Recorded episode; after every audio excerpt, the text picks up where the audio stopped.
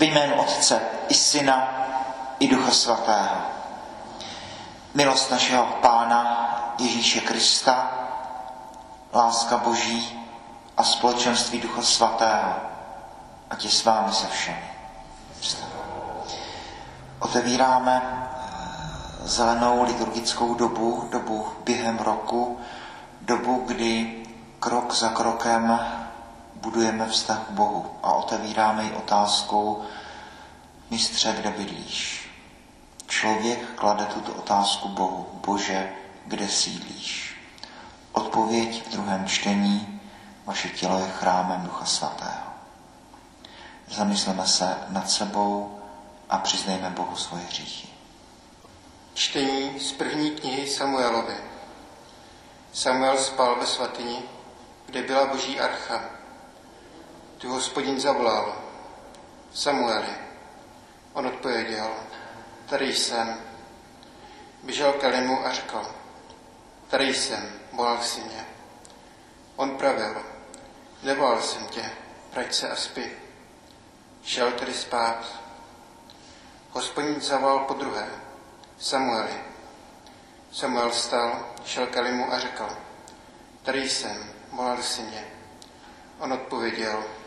Nevolal jsem tě, syn můj, vrať se a spí. Samuel totiž neznal hospodina, protože se mu hospodin ještě nezjevil ve slově. Hospodin zavolal opět Samuela po třetí.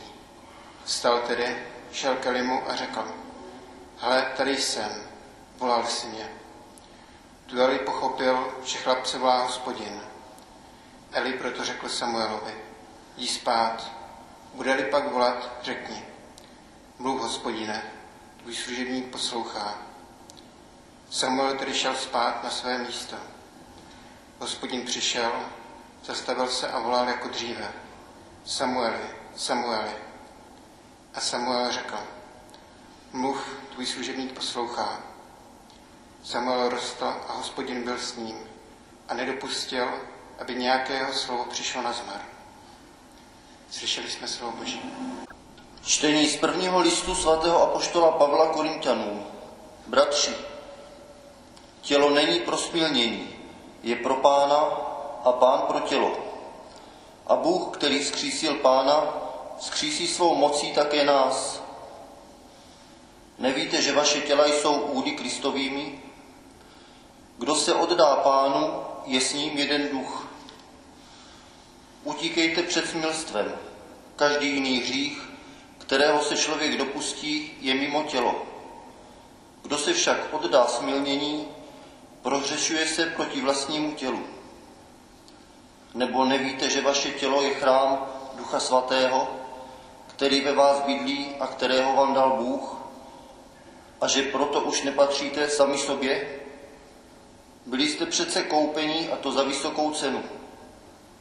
Oslavujte proto Boha svým tělem. Slyšeli jsme slovo Boží. Pán s vámi. Slova svatého Evangelia podle Jana.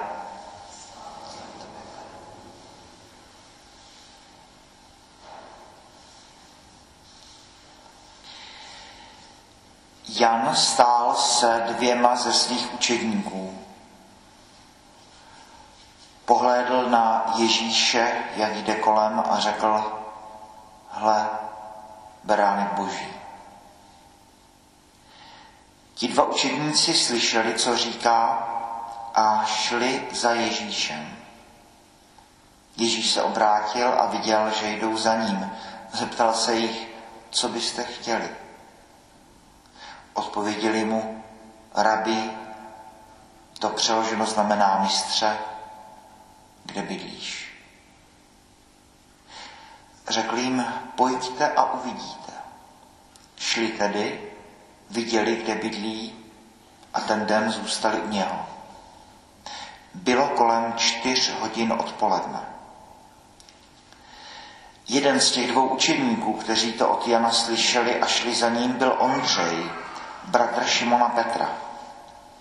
Ten nejdříve nalezl svého bratra Šimona, řekl mu, našli jsme Mesiáše. To přeloženo znamená Kristus. a přivedl ho k Ježíšovi. Ježíš na něj pohlédl a řekl, ty jsi Šimon, syn Janův. Budeš se jmenovat Kéfas, to je v překladu Petra, skála. Slyšeli jsme slovo Boží.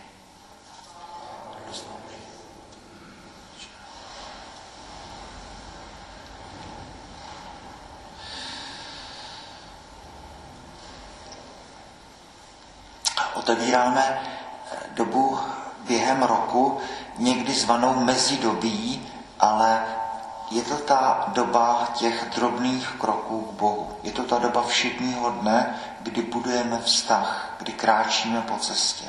Ta doba, kdy krok za krokem se blížíme k nebi. A otevíráme ji evangeliem, kdy Ježíš se ptá těch svých učedníků, tak co byste chtěli? Co teda vlastně chceš, člověče, od Boha? Co chceš? A oni mu kladou tu zvláštní otázku, kde bydlíš.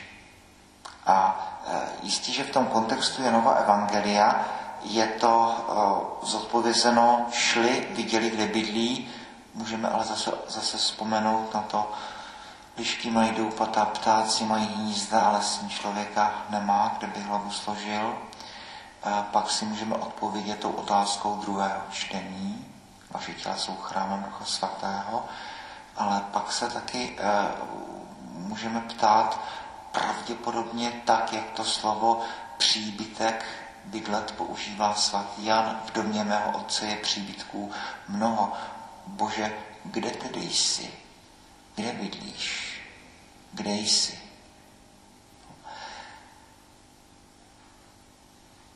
Karel Satoria, kterého většina z vás eh, znáte, eh, mě v rozhovoru říkal, že když vstoupil do trapistického kláštera, kde potom bude deset roků, takže tohle byla ta jeho první otázka. Bože, kde jsi? A že aniž by si toho všiml, tak časem tady tato modlitba se lehce proměnila a že si s údivem uvědomil, že najednou se začíná modlit Bože, kde nejsi. Najednou se člověk uvědomuje, že v něm žijeme, pohybujeme se a jsme. Vaše tělo je chrámem Ducha Svatého. Eh, pojďme ale od začátku. První krásné čtení z knihy Samuelovi, čtení nepochybně plné významu. Jsme zhruba v roce 1050 před, eh, před Kristem. Eh, tak, jak jsme zvyklí na ten vzorec, když se má narodit někdo významný, tak to typicky je pár, který by chtěl mít dítě, nemůže, pak přichází nějaká nadpřirozená intervence a narodí se velký prorok. U Samuela to takto funguje, eh, stejný vzorec uvidíme vlastně u Jana Křtitele, do určité míry se bude opakovat i u eh, Krista. Anna, matka Samuela, slibuje, že pokud se stane a ona otěhotní a porodí dítě, bude zasvěceno Bohu a učiní tak. Narodí se Samuel a Samuel je zasvěcen Bohu a vyrůstá v chrámu u Elího, Ovšem Elí eh, má svoje stíny. Jistě není to ten prorok Eliáš, je to jiný biblický Elí, který není líčen později úplně, úplně pozitivně, ale tady se hraje svoji důležitou roli. Vzorec starého zákona hebrejské Bible, hrdinové mají své chyby, zbabělci své, své cnosti. Nikdo není černý ani bílý a Elí tedy se hraje velmi důležitou pozitivní roli. Za chvilku to uvidíme stejný vzorec u Jana Křtitele, ten, který poukáže na to, příteli, pozor, tady se potkáváš s absolutem. Tady k tobě mluví Bůh. Tedy Samuel je osloven a vůbec netuší, co se děje. A biblický autor nám to vysvětluje. Samuel totiž neznal hospodina, protože se mu hospodin ještě nezjevil ve slově důležitost duchovního doprovázení, přinesení i důležitost svátosti smíření, přeneseno z toho, že potřebujeme ten katalyzátor, někoho, kdo mě ukáže a řekne, chlapče, jdi touhle cestou. Totež udělá Jan Křtitel v Evangeliu. Po druhé se vzorec opakuje, hospodin zavolá Samuela, Samuel pořád netuší, co se děje, pak po třetí a Eli pochopil, pochopí, pochopil, bude-li pak volat ještě jednou, řekni, mluv hospodine, tvůj služebník poslouchá. Stane se a Samuel řekl, mluv, tvůj služebník poslouchá. A pak eh, Samuel roste, hospodin je s ním a nedopustí, aby nějaké jeho slovo přišlo na zmar. Samuel potom bude tak velký žalmista bude mluvit o Mojžíšovi, Áronovi a Samuelovi. A proč se tak stalo? Za prvé kvůli modlitbám jeho matky, která si ho vyprosila. Za druhé, protože jeho matka splnila svůj slib, dala ho do chrámu. Za třetí, protože Samuel v tom prostředí, ve kterém vyrůstá, je v prostředí, které učí naslouchat božímu hlasu. Samuel to slyší, to není banální tady toto. Kolikrát jsem tak plný sám sebe svých myšlenek svých nápadů a svých projektů, že člověk prostě neslyší, co přichází zvenku. A to potom uvidíme zase stejný vzorec v, v evangeliu. Ty věci prostě přichází zvenku a člověk, když to neslyší, tak se nedá nic dělat. Samuel to slyší. A pak tady musí být ten Elí, který ve správnou chvíli posune věci dopředu. Asi ti to stane znovu. Tak řekni, mluv tvůj služebník naslouchá. Co hospodin říká Samuelovi, už neslyšíme. Ale vidíme, kolik lidí, událostí tady musí být splněno, aby Samuel slyšel, co mu hospodin řekne. Poslušnost jeho matky, připravenost toho jeho učitele Elího, ale taky citlivost, tichost Samuela samotného. Ten týž vzorec potom máme v, v Evangeliu. Jan stojí se dvěma ze svých učedníků, jeden z nich bude apoštol Ondřej, budoucí, o druhém nevíme, možná svatý Jan sám, a pohlédl na Ježíše, jak jde kolem, a vlastně řekne totéž, co řekne Elí, řekne, hle, beránek boží. A teď přichází věta, kterou tam Jan píše jakoby jen tak, ale věta, která je plná obrovské síly a pro Jana to musela být věta obrovské bolesti. Ti dva učedníci slyšeli, co říká a šli za Ježíšem. Jan Křtitel tady něco buduje, káže u Jordánu, je velmi slavný, přichází za ním všichni, farizové, učitelé zákona, ale taky vojáci, prostý lid, jak římané, tak židé, věřící, pohané, všichni jdou za Janem, protože cítí, že tam se něco děje.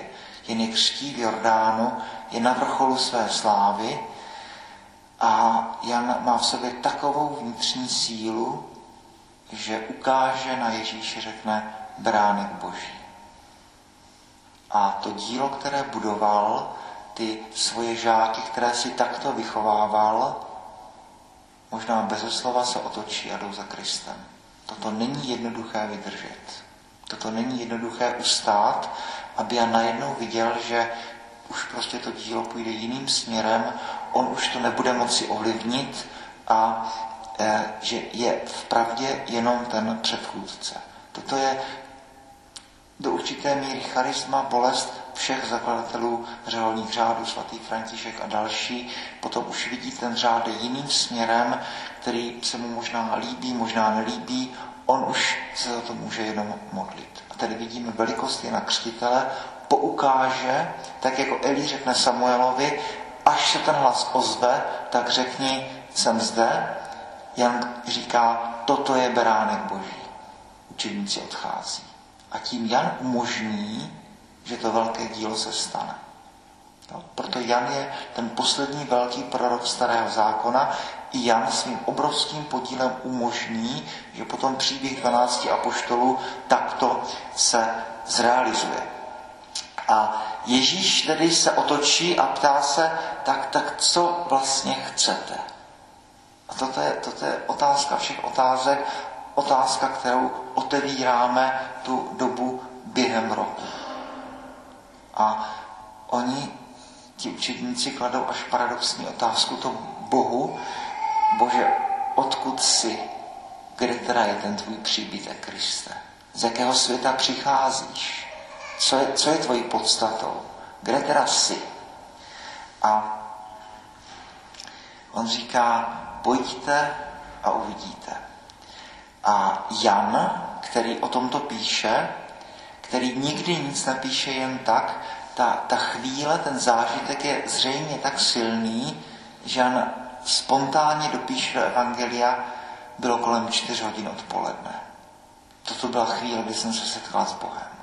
No, a po těch letech, kdy pravděpodobně až někdy kolem roku 100, kdy píše tohle evangelium, tak, tak tahle chvíle, dokonce i ta denní doba v něm zůstane. Poprvé jsem se setkal s Bohem. Poprvé jsem se setkal s mistrem. A potom přichází tedy už to další věci, ale to už je ta lavina, která se valí po svahu, to je ta sněhová koule, kterou vlastně začal Jan Křtitel, tím, že poukázal na Krista, protože Ondřej, jeden z těch jeho svých Janových učedníků, který se obrátil a šel za Kristem, má bratra, Šimona Petra, říká mu, nalezli jsme Mesiáše a Ježíš mu okamžitě říká, ty jsi Šimon, ale budeš se jmenovat Kéfas, to je v překladu Petr, skála. No, my v pozdějším evangeliu a v pozdějších příbězích uvidíme, že uh, Petr bude mít svoje velké výšiny, ale taky ty svoje velké hlubiny. Bude to Petr, který jako jediný dostane to přízvisko jdi za mě satane. Je to Petr, který Ježíše zapře, ale zároveň Petr ukáže svoji velikost. Pozbuzení pro nás, výšiny i hlubiny jsou v každém z nás. Bůh využívá to dobré, co v nás je.